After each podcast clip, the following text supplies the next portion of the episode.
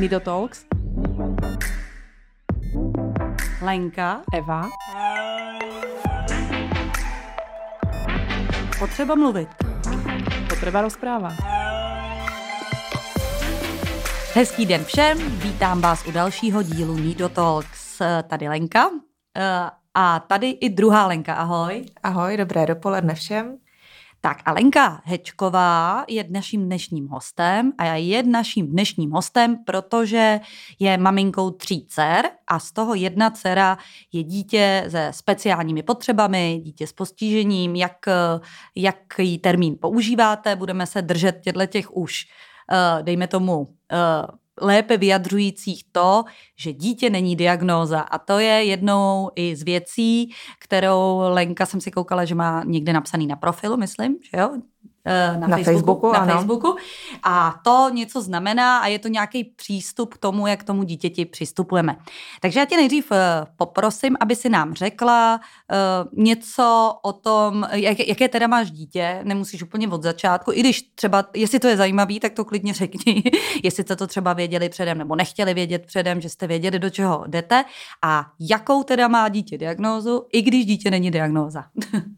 Tak dobré dopoledne. Naše prostřední dcera Anežka se narodila s Downovým syndromem. Nevěděli jsme to předem, měla jsem úplně bezproblémové těhotenství, víceméně taky bezproblémový porod, i když lehce předčasný. A dozvěděli jsme se to až deset dnů po porodu, což já jsem velmi ráda, protože ten tlak té prenatální diagnostiky, zejména u dětí s Downovým syndromem, je velice silný a velice nepříjemný pro nastávající rodiče. A já jsem moc ráda, že jsem si mohla užít krásné těhotenství, krásný porod, se svojí dceruškou se seznámit, navázat vztah. Bylo to miminko jako její starší sestra Alžběta, krásné, maličké, rozkošné dítě. A neviděla jsem na něm žádný problém, jenom prostě díky té, tomu předčasnému narození měla silnou novorozeneckou žloutenku, tak si nás nechali déle v porodnici, dělali jí různé testy, jestli fungují správně všechny orgány a zároveň oni lékaři samozřejmě už podle nějakých drobných znaků a rysů, které děti s Downovým syndromem mají, měli podezření i na tuto diagnózu, takže jí udělali i genetické testy a výsledky byly známy po těch deseti dnech, kdy jsme se to dozvěděli. Bylo to samozřejmě šok pro nás. No. Jako první noc jsem to oplakala a říkala jsem si teda, proč zrovna my, ale v podstatě jsem ani tak nelitovala nás, jako jsem se bála o ní. Od začátku jsem se bála o ní, aby na ní lidé nebyli zlí kvůli tomu, že je odlišná, aby ji nevyčleňovali, aby se jí neposmívali. A vlastně už tu první noc, kterou teda jsem vůbec nespala a jenom plakala nad svým osudem a, a nad svým dítětem. Doma. Ne, to jsem byla ještě v porodnici. Ještě v porodnici, ještě, v porodnici, mm-hmm. ještě nás nepropustili. Eh, tak jsem si řekla, že vlastně udělám maximum pro to, aby eh, moje dcera mohla žít prostě pěkný, naplněný eh, život, pokud možno samostatný nebo s nutnou prostě podporou, kterou bude potřebovat, aby byla šťastná, aby nikdo neubližoval, aby eh, prostě rozvíjela svůj potenciál a mohla fungovat eh, dle svých možností, hlavně spokojeně ve svém životě. No a já úplně nevím, já samozřejmě jsem, když to vemu jako běžná laická veřejnost, tak mám, když se řekne dítě s Downovým syndromem, tak uh, mám nějakou představu, nějaký určitý vizáže, dejme tomu, že mají určitý tyhle ty znaky, že se dá říct, že je to odhadnutelný na pohled, ale jinak jsem poznala děti s Downovým syndromem s obrovskou jako škálou od dětí, který jsem měla pocit, že, uh, že se budou velmi těžko začleňovat, až po ty, co jsem měla pocit, že jak jako jsou téměř uh, opravdu skoro na hranici toho, že vlastně jsou zdraví, uh, nebo jo, jako že, by, že zapadnou mezi úplně běžnou populaci. Jak to tam vlastně je? Tak je to přesně tak, jak říkáš, Lenko. Vlastně děti s Downovým syndromem každé je úplně jiné, tak jako děti v běžné populaci. A tak jako platí taková ta takzvaná Gaussova křivka, že prostě některé dítě je více nadané na něco a méně nadané na něco jiného. Některé dítě je kognitivně chytřejší a jiné méně. Tak to samé je i u dětí s Downovým syndromem, akorát je to celé posunuté trošku jakoby směrem níže. To znamená, že děti s Downovým syndromem, které jsou na tom jakoby nejlépe, mají jako silný potenciál a to prostě předem není odhadnutelné ale samozřejmě jako je na tom znát velký vliv péče rodiny, tak ty vlastně v podstatě se pohybují až v průměru běžné normy. Samozřejmě mají svá specifika, vždycky budou potřebovat nějakou podporu, ale opravdu můžou být velmi samostatné a některé děti samozřejmě zase, které jsou na tom hůře, se mohou pohybovat až v pásmu třeba středně těžkého nebo těžkého mentálního postižení. V průměru většinou, většina těch dětí je v pásmu lehkého mentálního postižení nebo takové té, jak se říká, toho hraničního pásma, té nižší normy. A strašně velkou roli samozřejmě, jak se tak jakoby obecně říká a dle vědeckých objevů se ví a je to i u běžných dětí, část je prostě vrozená, vrozený potenciál, ale část je daná prostředím. A já si myslím, že u dětí s Downovým syndromem nebo vůbec u dětí s postižením, které mají jakoby potenciál rozvoje, samozřejmě jsou různé druhy handicapů a někde se člověk neposune, i kdyby se prostě přetrhnul, tak u dětí s Downovým syndromem to zrovna tak je, že pokud se jim ta rodina hodně věnuje, hodně je stimuluje, hodně prostě s nimi pracuje v podstatě téměř jako s běžnými dětmi, snaží se naučit maximum, tak oni prostě se to naučí. Nebo samozřejmě jako do svých nějakých limitů. Jo, mají opravdu velký potenciál jakoby se učit, chtějí se učit, chtějí se začlenit, akorát jim to všechno výrazně déle trvá. Takže je to obrovská zkouška trpělivosti pro jejich rodiny a vím, že prostě v určitých oblastech to řada rodin vzdá, protože si řeknou, to už nemá smysl. A samozřejmě jako klobouk dolů před nimi, protože to, co oni musí vynaložit na každý sebe menší úkon, který běžným dětem jde prostě sám, úplně jako od přírody, přirozeně, tak oni ho mají vydřený. Hmm. A jako příklad můžu uvést třeba učení se na kole, tím, že mám tři dcery, nebo učení se na lyžích. Naše Anežka lyžuje, plave, jezdí na kole, jezdí na bruslích. Tak u těch prostě běžných sester nebo většinových sester to jde vlastně opravdu samo, že jim to člověk ukáže, trochu to potrénuje a prostě jedou. S Anežkou to jsou prostě hodiny, hodiny a hodiny navíc, kdy ona prostě každý ten sebe menší jakoby pohyb si musí víc jako upevnit, víc naskoušet, než získá to sebevědomí, aby třeba na tom kole samostatně jela. Ale takže pak jako jede víc opatrná, by se dalo říct. I opatrná, ano, hmm. asi opatrná úplně zrovna není, ona jako neřízená střela, spíš víc jakoby nemotorná. Jo, ona prostě jo. Vlastně k Downovu syndromu mimo jiné patří i hypotonie, která vlastně stěžuje i jakoby pohyb, takže ty děti jsou neohrabanější celkově, jak v hrubé, tak jemné motorice. A vlastně, jak jsi zmínila na začátku, protože těch témat je kolem toho hodně, samozřejmě děti s Downovým syndromem mají i určité typické rysy. Vlastně člověk, který se pohybuje v té komunitě, tak úplně bezpečně pozná miminko, batole, dospěláka, školáka s Downovým syndromem, protože opravdu něco podobného tam je, i když to dítě je každé jiné, tak ty nějaké typické rysy tam jsou a těch rysů, rysů jsou ale stovky a ne každé dítě má všechny. Hmm. A pak samozřejmě k Downovu syndromu, krom teda už zmiňovaného vlastně nižšího intelektu, patří také bohužel řada onemocnění. Ty děti mají větší náchylnost k srdečním vadám, zrakovým, sluchovým vadám, k různým autoimunitním onemocněním. Ale zase ne každé dítě má všechny tyto problémy. Hmm. Takže naše Jsem Anežka... vůbec nevěděla, no, že se tam vlastně přidávají ještě nějaký takovýhle další komplikace. Ano, je to tak hmm. a, a není jich málo. Takže ty děti jsou opravdu už od raného věku vlastně sledovány řadou specialistů, aby se nastavila co nejdříve adekvátní péče. Řada těch dětí jde ještě jako miminka na operace srdce. Řada z nich má jako omezení po celý život jako z hlediska srdečních vad. Řada z dětí má sníženou činnost štítné žlázy, to má třeba i naše Anežka. Řada dětí má celiaky, mají i větší inklinaci vlastně k takovýmto jakoby dietním jako chorobám nebo onemocnění nebo problémům. Takže je potřeba je opravdu sledovat celé škály. Řada z nich nosí brýle, řada z nich špatně slyší. Takže a i v tom to je stížené. To se ještě někdy říká o Downově syndromu, že to je život s chromozomem navíc. Ano. Takže to je nějaká chromozomální chyba. A to se veme kde? Jako, máte tři dcery a jenom jedna má Downův syndrom. Takže to nemůže být tím, že se potkali jako dva lidi v rámci genetiky a, a produkují teda něco takového, to, to prostě takhle není, že jo? Takže jak, jak se to veme? Nebo dát se to předem odhadnout? Já to ráda vysvětlím. Mm. A, tak a zaprvé teda, ty už to všechno pojmenovala, tak já to upřesním. Downův syndrom je vlastně nejčetnější chromozomální anomálie. Chromozom navíc znamená, že každé dítě s Downovým syndromem má na dvacátém prvním chromozomu o jeden navíc. My všichni tam máme dva chromozomy a oni tam mají tři chromozomy. A tento nadbytečný genetický materiál je vlastně podstatou toho Downova syndromu a působí všechny ty disbalance v organismu, včetně vlastně třeba i toho sníženého intelektu, protože je tam něco navíc, co prostě v každé buňce těla ten organismus trošku nějakým způsobem jako disbalancuje. A teď mi unikla niť, ještě něco jsem tam k tomu chtěla říct. No, že, jo, jak se to ano, stane, že vlastně, ta... jo, že máme tři dcery, ano. Tak je to genetická náhoda, nebo někdo říká mm-hmm. genetická nehoda.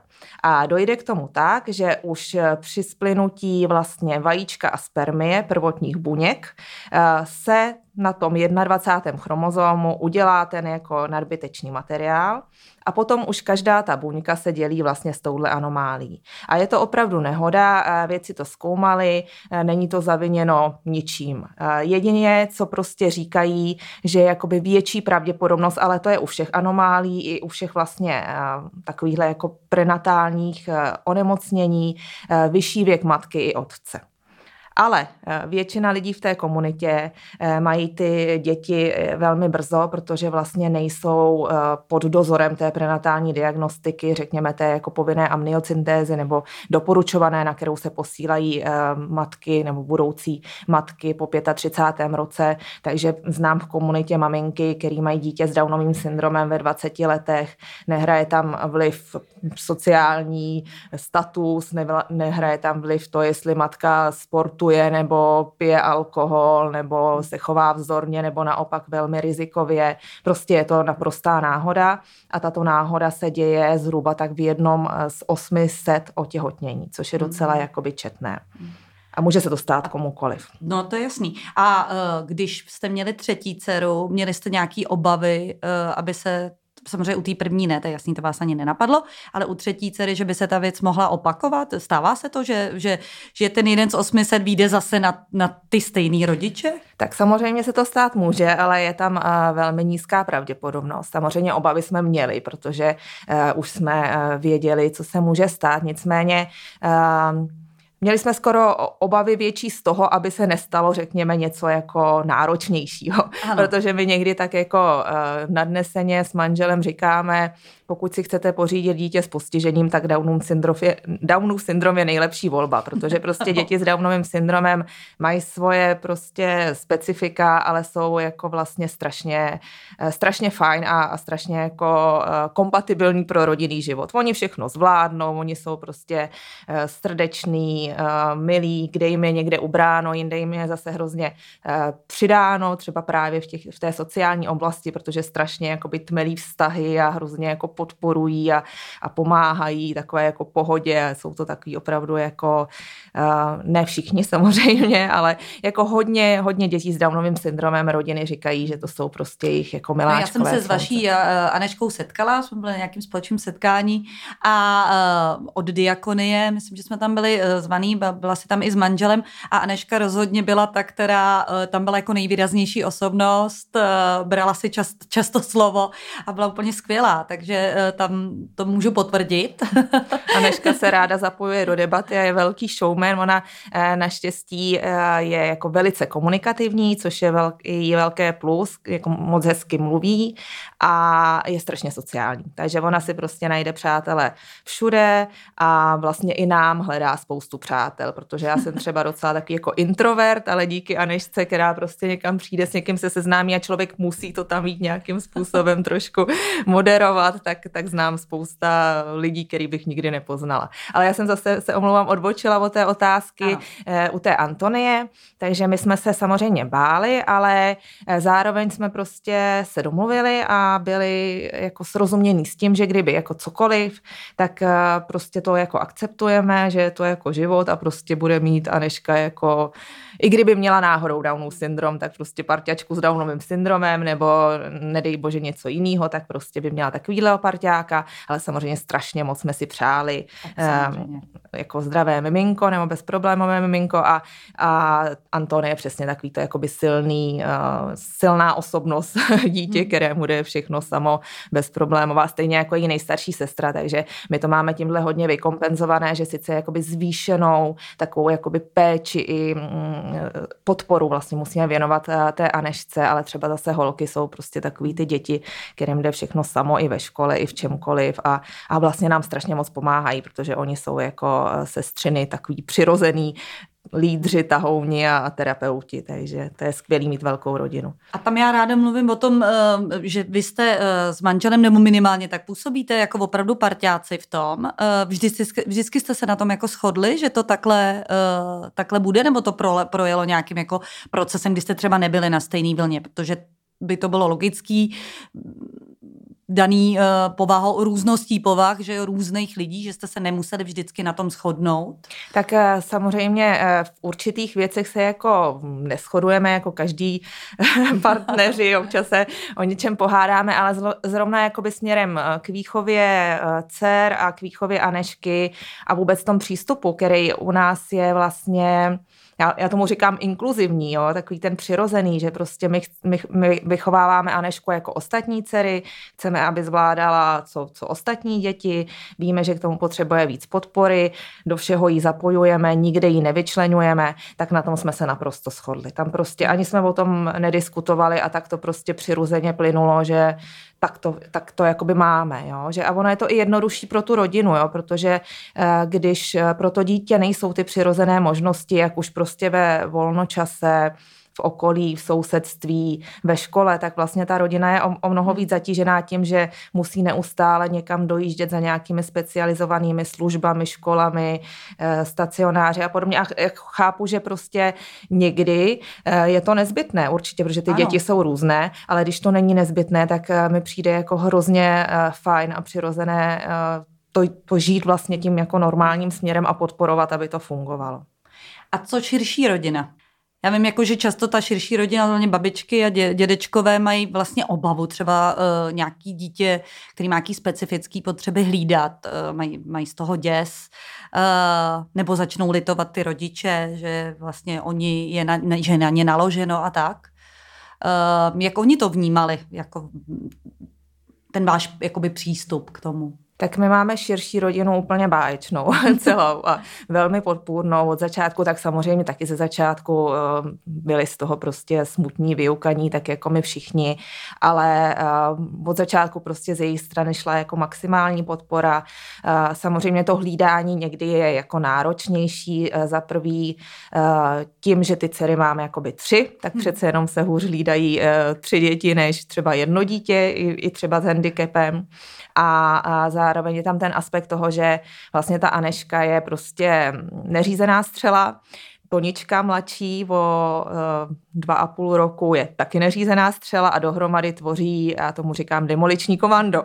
Takže uh, já naprosto uh, respektuju, že třeba pro babičku, uh, která už je jakoby opatrná, má o ně strach, je jako náročný je hlídat.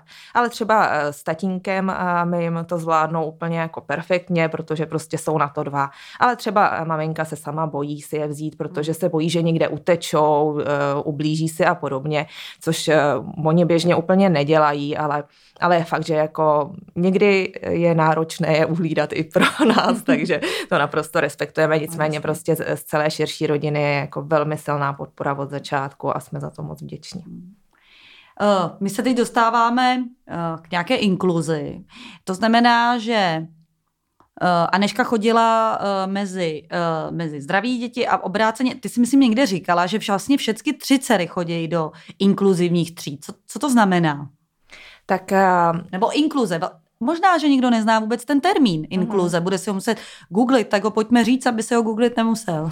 Tak inkluze je vlastně taky jako hrozně složitý termín, který se neustále složitě vykládá, ale v podstatě to znamená to, že každý člověk je platným členem naší společnosti, má zde své místo, měl by být respektován takový, jaký je a měl by mít možnost rozvíjet svůj potenciál. To je inkluze celospolečenská v širším slova smyslu, a myslím si, že v, tom, v této oblasti se jako velmi posouváme kupředu, i když stále je co zlepšovat. No a pak jako se hodně mluví o inkluzi právě teďka v tom jako školním prostředí, i když ani zde to zdaleka není žádná novinka, již dlouhá léta mají všechny spádové děti vlastně právo chodit do své školy ve, své, ve svém jako bydlišti a v té škole mít nějakou adekvátní podporu ve vzdělávání, když ji potřebují. Novinkou posledních let je, že mají na tuhle podporu ve vzdělávání právní nárok, což velmi jakoby pomohlo právě inkluzi dětí s různým znevýhodněním, nejen zdravotním, ale i třeba sociálním znevýhodněním, dětem s odlišným mateřským jazykem, ale i dětem s nadáním. Inkluze v podstatě znamená, jinak řečeno, individuální přístup k potřebám každého, protože každý jsme jiný a každý potřebuje někdy nějakou míru podpory. Samozřejmě děti s těžšími handicapy té podpory pochopitelně potřebují i více, ale civilizovaná společnost prostě stojí na tom, že podpa- pomáhá svým slabším a zranitelným, včetně třeba všichni jednou zestárneme a taky budeme prostě potřebovat podporu jako třeba starší seniori a taky bychom nechtěli, aby nás někdo někde vyčlenil, protože už nejsme tak výkonní a tak, tak zdatní. Takže... A to je, myslím, důležitý říct, protože tam jeden, jednu chvíli vznikla taková hrozná panika, že teď všechny děti s handicapem se budou dávat mezi uh, zdravé děti a bude je to brzdit a podobně. Že to je o tom individuálním přístupu. Třeba moje dcera by v žádném případě neuspěla mezi zdravými dětmi, ani by tam určitě nezažívala žádný pocit úspěchu a cítila by se tam špatně, tak ji tam samozřejmě nikdo dávat nebude. Ale pokud to dítě, je to pro něj motivační prostředí a žene ho ta dál, tak není důvod, proč by chodilo do nějaké speciální třídy. Rozumím tomu tak dobře, že? Přesně tak. Ano, ona inkluze obecně opředena řadou vlastně nějakých jako mýtů a polopráv a předsudků, které asi potřebují čas, aby si společnost jako přivykla tomu, že něco je přirozené. Inkluze je právě přesně, jak ty říkáš, o tom, aby to dítě, které může v tom běžném prostředí prospívat, k tomu mělo možnost a mělo k tomu podporu. A A samozřejmě speciální školství i speciální proud existují stále paralelně a jsou prostě silnou odnoží našeho českého školství a je spousta dětí, kterým svědčí právě proto, že potřebují zvýšenou například rehabilitační péči a zároveň prostě je spousta rodin, které tuhle jakoby individuální péči, protože ve speciálních školách samozřejmě jsou menší třídy, méně učitelů, je to tam jinak nastavené, pro své děti preferují. A akorát by to právě měla být jakoby možnost toho dítěte a té rodiny a nikoliv povinnost, jako to bylo dřív, protože i děti jenom s nějakými třeba dysporuchami čtení byli povinně už jakoby tlačeni do speciálního proudu, přitom se vlastně mohli krásně vzdělávat v běžném s nějakou menší podporou. A co to teda znamená, když do inkluzivní třídy chodí všechny tři tvoje dcery? Tak ty ta pro, prostřední, vlastně to je jasné, ale ty, ty druhé dvě to asi nepotřebujou, nebo jo? No, ty to, ty to. Samozřejmě to potřebuje to každý, protože inkluzivní prostředí je prospěšné nejen pro ty děti znevýhodněné, ale pro ty děti běžné, protože ty se zase učí spoustu věcí z toho, že mají ve třídě třeba spolužáka s nějakým handicapem nebo s nějakým znevýhodněním. Učí se, že společnost je různorodá, učí se tole, toleranci, učí se umět pomoci, důležité kompetence pro život vlastně v naší společnosti. A já jsem právě ráda a vždycky vždycky to říkám na těch třeba přednáškách mm. o inkluzi, že všechny moje tři děti navštěvují inkluzivní třídy a že jsem za to moc ráda, že mám tu zkušenost právě z obou stran. Ta jedna strana té mince je to, že vlastně Anežka s Downovým syndromem chodí do třídy běžné základní školy, kde má individuální vzdělávací plán a podporu asistenta pedagoga a díky tomu se může vzdělávat spolu s ostatními dětmi, má tam kamarády, je opravdu velmi dobře začleněná. A další mé dvě dcery, šest šestěčka Alžběta, zase chodí do třídy, kde je, je, nebo teďka vlastně už není, protože přišla do výtvarné třídy, ale do páté třídy chodila s výbornou kamarádkou, s dětskou mozkovou obrnou na vozíčku, která taky měla k dispozici asistenta pedagoga a měli tam třeba ještě několik dětí vlastně s nedostatečnou znalostí jazyka, kteří taky zase potřebovali podporu s nějakými dysporuchami a podobně, takže i ta vlastně Bětka, takové to jakoby běžné, běžný jedničkář, hmm. vlastně je v inkluzivní třídě a zase tu inkluzi zažívá i z té druhé strany a vidím, jak je to i pro ní jako velmi obohacující a formativní. A to sam, samozřejmě ta nejmladší prvňačka Anič, eh, Antonie, ta má zase ve třídě také děti s nějakými jinými eh, specifickými problémy v učení, takže eh, taky vlastně zažívá inkluzi. A já vím, že ty, ty jsi právnička a teď, jako vlastně původem, a teď vlastně ty se v tomto směru, co se týče té inkluze a dalších věcí, eh, angažuješ, dejme tomu, přes eh, to svoje vlastně původní povolání, že eh, zapojuješ se do toho, aby se ty věci děly, aby se poposunuly dál, seš prostě přesně, že, jako, že já tak vždycky říkám, že za nás to nikdo neudělá, že komu by jinému mělo záležet na tom, kam, co se bude s našima dětma, než nám samotným. Takže taky si to tak pojala, že jako uh, jdeš do toho a snaží se to poposunout nejenom pro své dítě, ale i pro ostatní děti někam dál. Ano, je to tak, tak nějak to přirozeně u mě vyplynulo. Já jsem vzděláním právnička, ale vlastně před svými mateřskými dřemi a rodičovskými jsem se věnovala autorským právům, pracovala jsem pro filmové společnosti a zastupovala je proti tomu takzvanému jakoby porušování práv, filmovému pirátství a podobně, což v určité době bylo aktuální téma, ale i částečně díky tomu, že ty společnosti zaspaly dobu a neumožnilo nějakou alternativu. A vlastně už po té mateřské, rodičovské s tou nejstarší dcerou Alžbětou, když jsem ještě neměla Anežku, jsem věděla, že tímhle směrem už úplně nechci jít a chtěla jsem spíš dělat nějaké právo, které bude pomáhat.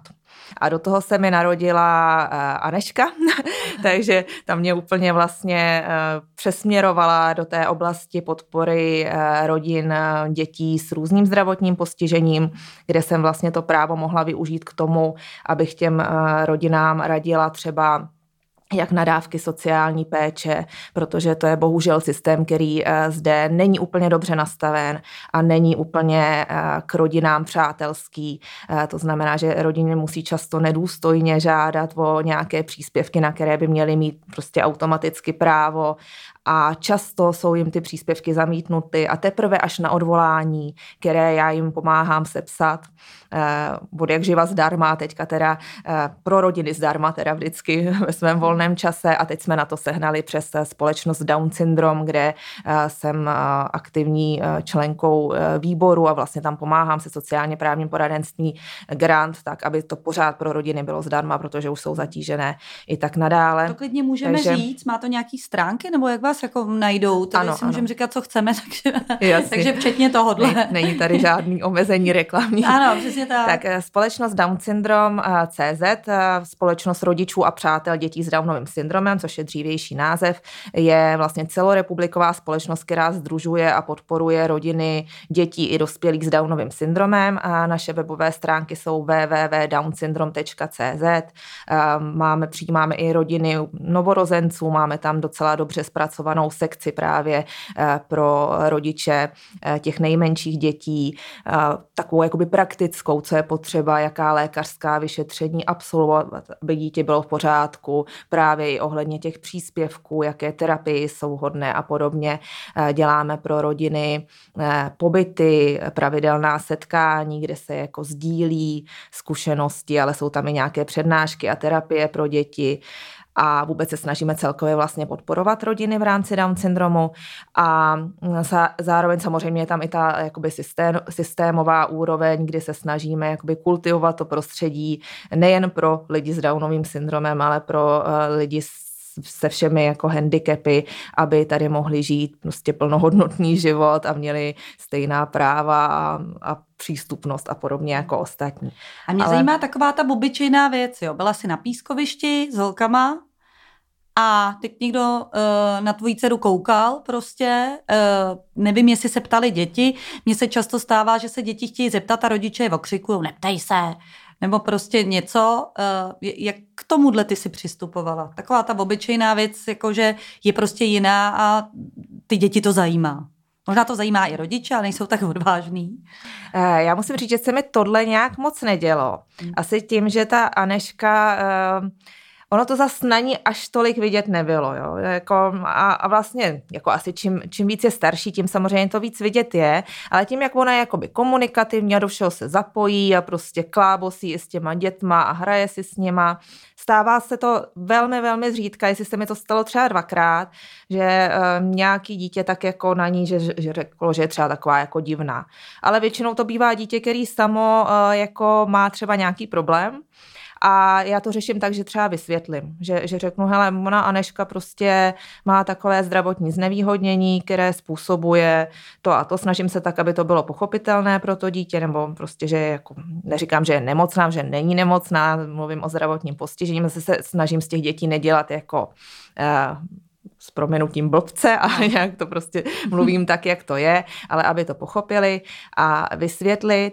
A jinak mám prostě opravdu zkušenost, že ty děti jako jí strašně moc hezky berou mezi sebe a ona je prostě taková vtipná, je s ní sranda a jako málo kdy s tímhle je problém. Uvidíme, jak to bude dál. Samozřejmě puberta je taková v tomhletom, v této oblasti náročnější, že se děti víc začnou vyhraňovat i třeba proti tomu, kdo má jenom pihy nebo je malinko mohutnější, tak uvidíme, jak to bude fungovat, ale zase mám zkušenost, když je to, a to je zase, se, když se vrátíme k té inkluzi, eh, dobrá inkluzivní škola, která je prostě zvyklá na různorodost, tak se tam s tím přirozeně pracuje, pedagogové taky, taky umí nastavovat takové prostředí, aby se děti chovaly k sobě slušně a ohleduplně a aby se tyhle věci příliš neděly.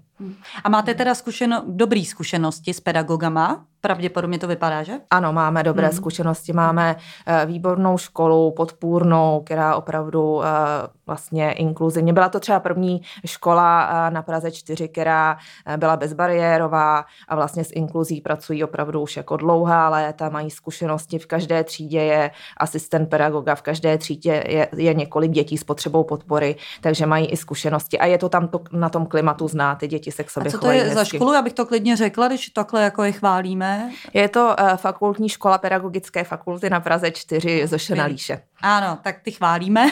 A ještě musím říct, a to je ještě větší pochvala pro ně, uh, není to naše spádová škola, uh, tudíž oni vlastně uh, neměli tu právní povinnost Anežku vzít jako dítě vlastně s handicapem, které je pro ně náročnější, ale vzali ji a zase to bylo jako hodně o tom, že jsme dlouho dopředu připravovali um, takzvaně půdu, už, už s Bětkou jsme tam šli, představili se jako rodina, vysvětlili, že bychom moc stáli o to, aby tam mohla chodit Anežka. Proč o to stojíme? Protože ta škola má dobrou pověst, dobrý školní program a velmi vstřícné klima a musím teda zaklepat.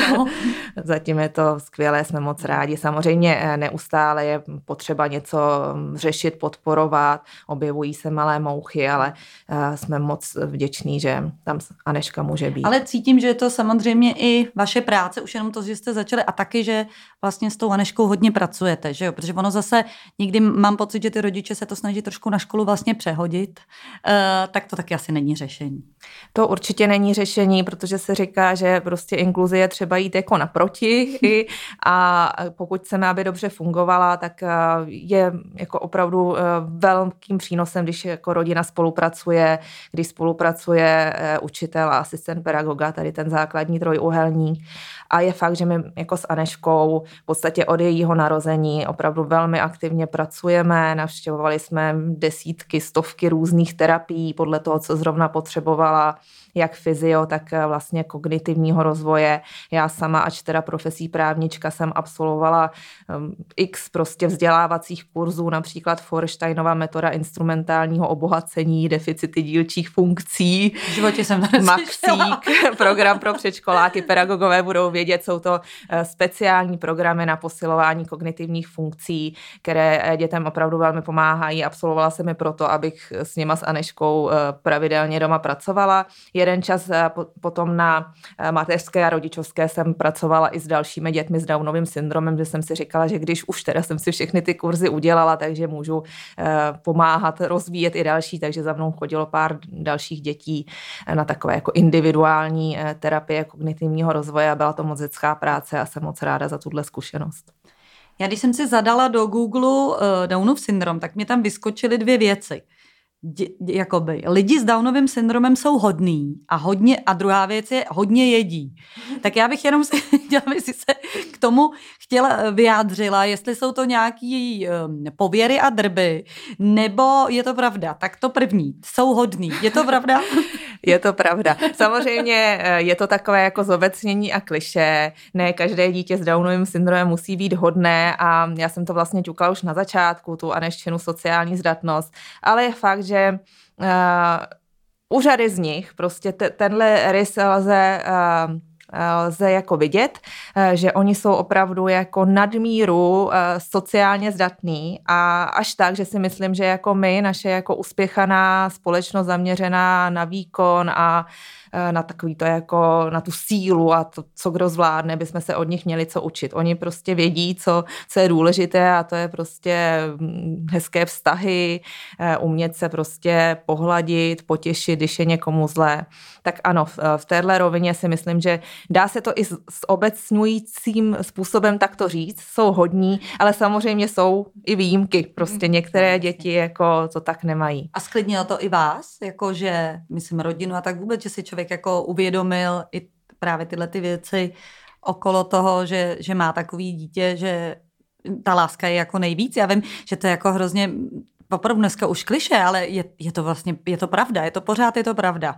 Ta, ta péče o to dítě a ta láska, že je prostě nejvíc, když toto dítě cítí a obráceně. Určitě asi uh, hodně si myslím, uh, že se tak obecně říká, že jako dítě s nějakým handicapem hodně jakoby mění hodnoty té rodině, že si jako víc uvědomí, co je důležité, uh, co má smysl a, a co zase prostě uh, právě v té dnešní době opravdu spousta lidí řeší uh, a dělá drama z maličkostí, tak uh, v tomhle směru si myslím, že opravdu to dítě jako mění celou filozofii a přístup k životu a, a vlastně je, za mě je to jakoby pozitivním způsobem.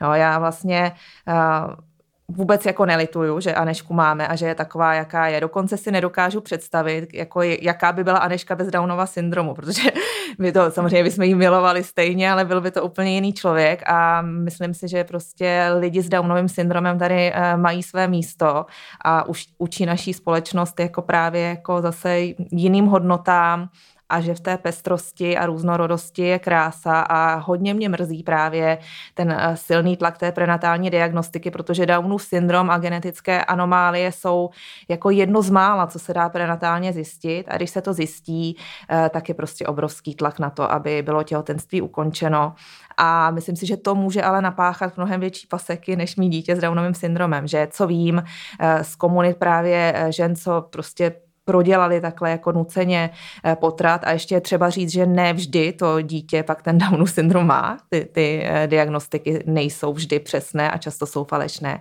tak prostě celoživotně se trápí tím, že vlastně takovýmhle způsobem jakoby přišli o dítě, zatímco, jak říkám, řada rodin vychovávajících dítě s Downovým syndromem jsou šťastní, protože to dítě prostě jim dává spoustu lásky a, a krásný život se s ním dá prožít. Rozumím, já jsem taky ráda, že jsem tohle dilema nemusela uh, prodělat. Je to vlastně o to jednodušší.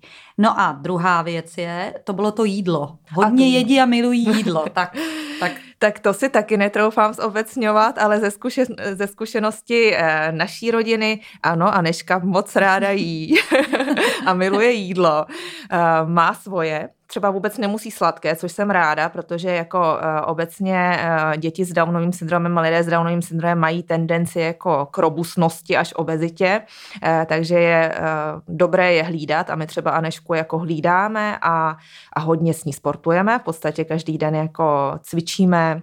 Jo, ona třeba i už je naučená, že když jako si dá o chlebíček navíc, tak jde a dělá deset řepů a, a deset kliků, což je někdy roztomilý.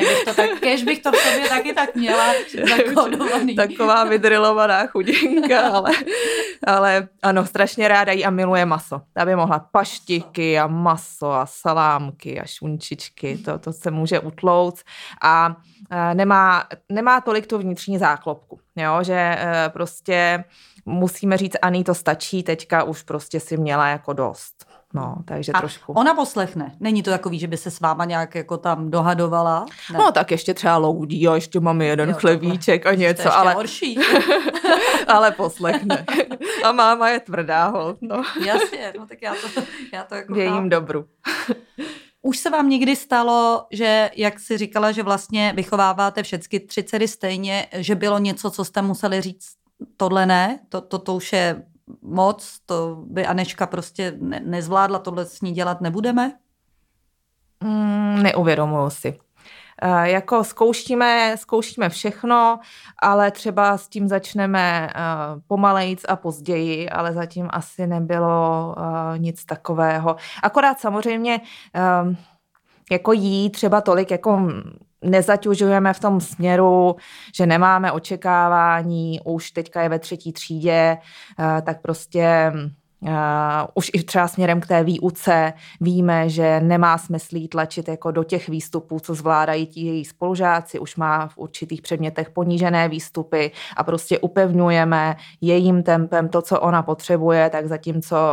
Uh, ostatní třeťáci už ani nevím, co, co dělají, jestli už se učí násobilku pravděpodobně, tak my prostě upevňujeme počítání do desíti a do dvacíti plus mínus a nemáme ambice vlastně do ní hustit něco, kde ještě není. Tak tahle rovina tam je, jo, že si uvědomujeme, že má prostě nějaký, nějaký svoje hranice a ona si tam třeba dojde, ale mnohem později a není kam spěchat.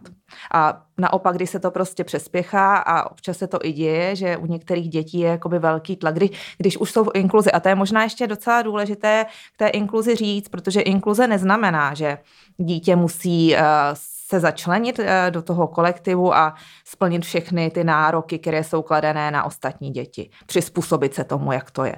Inkluze je o tom, že vlastně se tomu dítěti nastaví takové podmínky, aby ono se tam mohlo rozvíjet vlastně svým tempem a v rámci svého potenciálu. To znamená, že i právě v té běžné škole může mít přizpůsobenou tu výuku vlastně tomu svému a vlastně v řadě oblastí může být společně s těmi dětmi a dělat to samé, ale někde prostě dostane jiný pracovní list a dělá si s asistentkou prostě zjednodušené příklady, přitom je právě stále ve třídě s ostatními dětmi. Dá se to opravdu dobře nastavit nějakou individualizací a diferenciací těch obsahů. A ono i v každé běžné třídě, když si vzpomeneme, když jsme chodili do školy my, sice tam třeba nebylo dítě s Downovým syndromem, to asi tehdy vůbec nebylo možné, ale byly tam děti, které byly rychlejší a pomalejší. A taky by jenom stačilo třeba těm rychlejším dát o pár úkolů navíc a těm pomalejším zase zjednodušit úkol a hned by to šlo lépe a nemuseli bychom se tam třeba nudit a, a čekat, než všichni spočítají to samé, že jo, to je prostě... Ano, a pak vlastně mít to za zlé tomu pomalejšímu, ano. Vlastně to úplně nepomáhalo to tomu, je... aby, aby jsme všichni měli rádi se vzájemně stejně, když... Vlastně přesně. No, to, to je právě jakoby stále trošku problém a některých našich škol, že se furt snaží jakoby ty děti srovnat do průměru, i ty, co vyčuhují směrem nahoru, i ty, co směrem dolů, tak prostě je narva do toho středního proudu, aby všichni dělali všechno stejně ve stejnou dobu, ale to je prostě nereálné a moderní školské systémy právě pracují s tím, že je potřeba individualizovat a diferencovat a A to pak dobře funguje. Byste se inspirovali nebo zajímáš se takhle po zahraničí, jak to kde je a možná je nějaká konkrétní země, kde vysloveně bychom se mohli učit? Tak co se týče školství, tak takovou jako mekou jsou severské země, zejména Finsko, kde opravdu ten školský systém je perfektně nastaven na principu rovných příležitostí a, a vlastně každá škola je ta nejlepší škola. To znamená, že to, co se děje tady, a je to vlastně pochopitelné, že rodič chce pro své dítě pochopitelně tu nejlepší školu, tak hledá nejlepší možnosti, i třeba potom takové ty úniky na ty víceleté gimply, co se tu děje. To vlastně strašně narušuje celý ten systém a vyčleňujete to ty děti, které třeba nemají tak dobré zázemí, jsou z nějakého socioekonomicky znevýhodněného prostředí nebo mají jiné znevýhodnění. Tak to ve Finsku se neděje, protože prostě každá škola je ta nejlepší škola a vzdělává všechny děti s adekvátní podporou a mají obrovské úspěchy i v různých těch mezinárodních srovnáních srovnávacích testech, takže Finsko je takovým velkým vzorem i, i naším a myslím si, že tak jako celosvětově. Já s tebou naprosto souhlasím, já jsem v Finsku byla, diskutovali jsme tam o tom a e, dospěla jsem ke stejnému názoru už jenom proto, že oni zjistili nějakým způsobem, že jim klesá inteligence obyvatelstva, jestli ji chtějí zvednout, takže musí prostě začít e, investovat do učitelů, jak do jejich jako vlastně vzdělávání, tak do motivace, aby tam zůstávali, to znamená i mzdově. A teď dneska už se jim to vrací, to je úplně skvělý. No tak třeba někdy taky budeme uh, takhle chytří, že budeme investovat do budoucnosti, nejenom do uh, současnosti, aby jsme se zalíbili uh, voličům. Dobře. A investice do vzdělání je právě ta no. investice do budoucnosti. No. A jsou na to i data, že vlastně jako... i z toho Finska, myslím konkrétně, že právě dobře vedené takovéhle jakoby společné vzdělávání, které pracuje s potenciálem všech, vlastně snižuje náklady do budoucna na vlastně nějaké třeba dávky a snižuje kriminalitu a, a podobně, protože ty děti, když dostanou dobré vzdělání podle svých možností a jsou v tom podpořeny, tak vlastně se i lépe uplatní, jsou, společnost je soudržnější, jsou lepšími občany a jsou tolerantnější, solidárnější, takže to je cesta, akorát bohužel u toho školství je problém, že je to prostě běh na dlouhou trať a jak ty říkáš... Že ten, co zavede, ten už u toho nebude, takže no, ale... No. A ani voliči nehledí tak daleko ano. často, bohužel. Tak to mi mrzí, nicméně my ještě máme, my, jak my hledíme do budoucna. Člověk se asi neubrání tomu, aby občas nepomyslel na to, co bude, až vy tady nebudete, nebo jak to bude do budoucna s Anežkou. Když nad tím přemýšlíte, tak ta, jaká je ta vize? Nebo ta představa? Mm-hmm. Tak naší vizí je, aby Anežka byla co nejvíce samostatná a k tomu ji vlastně od malička vychováváme a zatím se nám to daří. A aby mohla žít v podstatě samostatný život, případně s nějakou maximální jako, nebo minimální spíš podporou, což už teďka vlastně jsou podporované sociální služby jako samostatného bydlení a to si myslíme, že by mohla být cesta pro Anežku. Určitě si pro ní nedokážeme představit nějakou jako institucionální péči a myslím si, že to ani v té době, doufejme, už nebude cesta a že spíš se to všechno půjde tím směrem jako do, do té komunitní a podporované péče. Takže my bychom moc chtěli, aby Anežka prostě mohla žít samostatný život a když bude potřeba, tak aby za ní prostě jednou, dvakrát, párkrát týdně došla nějaká sociální služba a pomohla jí s tím, co nebude zvládat, ale jinak si myslím, že ona to zvládne všechno, zatím tomu vše nasvědčuje. Tak. A co ona chce být? Má nějaký takový sny, co ona by chtěla být? Tak ono se to tak jako různě mění. Dlouhou dobu chtěla být kadeřnice, protože no. miluje jakoby česat vlásky a tak jako někoho prostě kudlit ve vlasech. Teďka hodně mluví o tom, že bude zpěvačka, že furt jakoby se vžívá do nějakých jako muzikálových rolí a, a zpívá je, ona je opravdu jako showman. Zároveň my si myslíme, že by mohla být herečka, protože má opravdu velmi silný jako herecký a komediální talent, ale jako z hlediska toho uživení samozřejmě budeme rádi za jakoukoliv možnost práce, která bude pro ní zajímavá, bude, bude si moc s ní vydělávat. A co si myslím ještě, že by pro ní byla jakoby cesta a mluví o, o tom i moje starší sestra, která je lékařka a jednou by chtěla mít hospic. Tak říkala, já si tam Anežku vezmu a ona tam bude taková ta jako sociální pracovnice, ona tam prostě bude chodit a povídat si s těma lidma a potěší slovem, pohladí a bude rozdávat tu radost. A to ona přesně umí, tohle Anežka. A to mně přijde úplně vynikající, no. To je vynikající nápad. Že ona by mohla být nějaká jako pomocná no. sociální pracovnice nebo pomocná zdravotní síla, takže ona opravdu má jakoby silný dar a to jako si nevymýšlím, e, i to pozoru nejvíce jako ze všech dcer u ní, ona prostě vycítí, když někomu je buď smutno, nebo má nějaký prostě zranění a hned to jde jakoby řešit a opravdu je velmi empatická, pohladí, tak jako uklidní. Ona má zároveň jako strašně takový miloučky ručičky, jo? Ona krásně masíruje třeba, to je další role, kterou by mohla být, mohla být masérka, že ona má takový jemný, takový baculinkatý tlapičky a je to úplně radost se od ní nechat masírovat. Takže těch mě to skoro mrzí, spousta. Že taky nepřišla, že bych to mohla vyzkoušet. Ale příště. Napadlo mě přesně, jako to by příště si mohla přijít s ní. No to bych určitě mohla, ona že by jo. to tady jako... Odmoderovala sama, že jo, bych mohla jít domů, ale no mohli, bychom já. To zkusit, mohli bychom to zkusit, jako myslím si, že to je dobrý nápad. Tady my potom chceme i takovýto zařízení, budeme chodit jakoby do rodin, aby se cítili třeba dobře ve svém prostředí, to může ujednodušit tu situaci, a nebo by se jí mohlo líbit právě to, že přijde do studia, uvidíme. Hmm. Ale přijde mi to dobrý, ano, popovídat si přímo s ní, protože já se vlastně ptám zprostředkovaně jako tebe, když si můžu popovídat přímo s ní. Ta by vám toho napovídala, to byste se divili. A ještě by vám tady zahrála několik scének ze svých oblíbených seriálů, protože ona úplně miluje pohádky, to je pro ní největší motivace, takové ty jako pixarovské hmm. kresly, příběhy a ona z nich umí citovat prostě celé scény a zpívat celé písničky, což já zase si říkám, jako ano, říká se, že děti by neměly trávit tolik času u obrazovek a já to samozřejmě velmi reguluju, ale u ní to beru zároveň jako i takový jako edukační prvek, protože jí to ohromně posiluje paměť.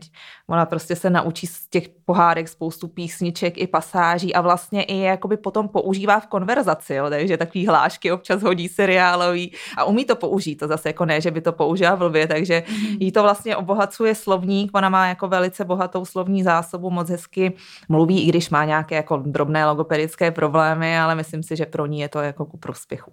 To mi přijde skvělý. Tak já se tady zavazuju, že příště bych, bych vás pozvala v obě dvě.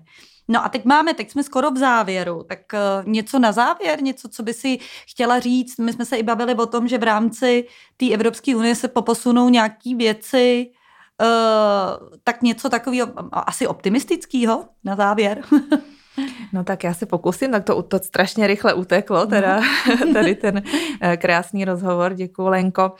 No, optimistickýho. Já si myslím, že jsme jako na velmi dobře, dobré cestě, co se týče právě toho jakoby přijetí a začlenění a vůbec prostě takové jako přirozené, přirozeného komunitního přístupu k lidem se zdravotním postižením, že zatímco prostě před revolucí lidé vůbec nebyli vidět, a byli někde zavíráni do pohraničí, do, do ústavu, tak se dneska už je naprosto běžné, že lidé s různými handicapy potkáváme úplně všude a je to tak dobře a chodí do škol a podobně. Takže jsme na dobré cestě, ale pořád máme co zlepšovat a bohužel právě jako v celoevropském kontextu jsme jedna z posledních zemí, která ještě umožňuje institucionální péči o malá miminka, o děti do tří let a prostě jsou data na to, že opravdu vlastně ty děti to velmi silně poškodí v nějakém jako duševním a celkovém vývoji a má to celoživotní následky. A je nejvyšší čas, opravdu nejvyšší čas, že jsme kritizováni léta letoucí za to, tu deinstitucionalizaci, já to slovo vždycky zkomolím, strašné, opravdu už ukončit a přesunout tu péči o ty nejmenší, ale i o ty dospělé lidi vlastně směrem do komunity a do rodin, do pěstounských rodin, které tady jsou a chtějí o ty děti pečovat, protože ta péče je za prvé nákladná a za druhé prostě nikdo nechce být v ústavu, nikomu tam není dobře, nikomu tam nesvědčí, takže směle do toho a teďka ta aktuální novinka, vlastně Evropský výbor pro sociální práva zase konstatoval, že Česká republika je odpovědná za to, že právě malinké děti do tří let se zdravotními handicapy a romské děti stále končí v kojeneckých ústavech a že je potřeba s tím opravdu něco dělat, tak doufíme, že to bude další impuls k tomu, aby ty děti byly v rodinách a ne v ústavech, kde jim to nesvědčí. Hmm. A ty si teď udělal takovou hezkou reklamu dětem s Downovým syndromem, že bych hned měla úplně chuť si nějaký a, a adoptovat, protože mám jako pocit, že, že, že bych to zvládla, i když by to samozřejmě vyžadovalo jako hodně e, nasazení a péče, ale na to jsem zvyklá, takže by mi to vlastně ani nepřišlo. Leně, já myslím, že ty bys to zvládla úplně určitě, o tom vůbec nepochybuju. Tak já a klidně to udělej, protože to by bylo krásný. A to ještě jako v návaznosti na to musím říct, znám několik pěstounských rodin, které si právě vzali děti s Downovým syndromem z ústavu. A ty děti tam prostě rozkvétají a dělají spoustu radosti. Brali si je v hrozném stavu, protože ty děti potřebují stejně jako každé dítě lásku a péči. A ty děti s Downovým syndromem ještě o trochu víc, oni jsou jako houbičky, takový prostě navázaný na ten vztah a lásku.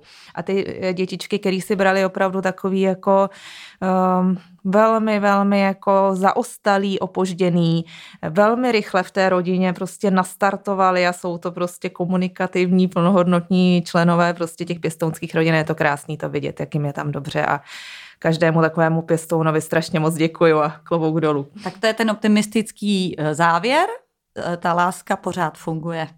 Takže mějte se rádi a děkujeme Lence, že dneska přišla. Ahoj. Ahoj, já také moc děkuju za pozvání a přeju všem krásný den.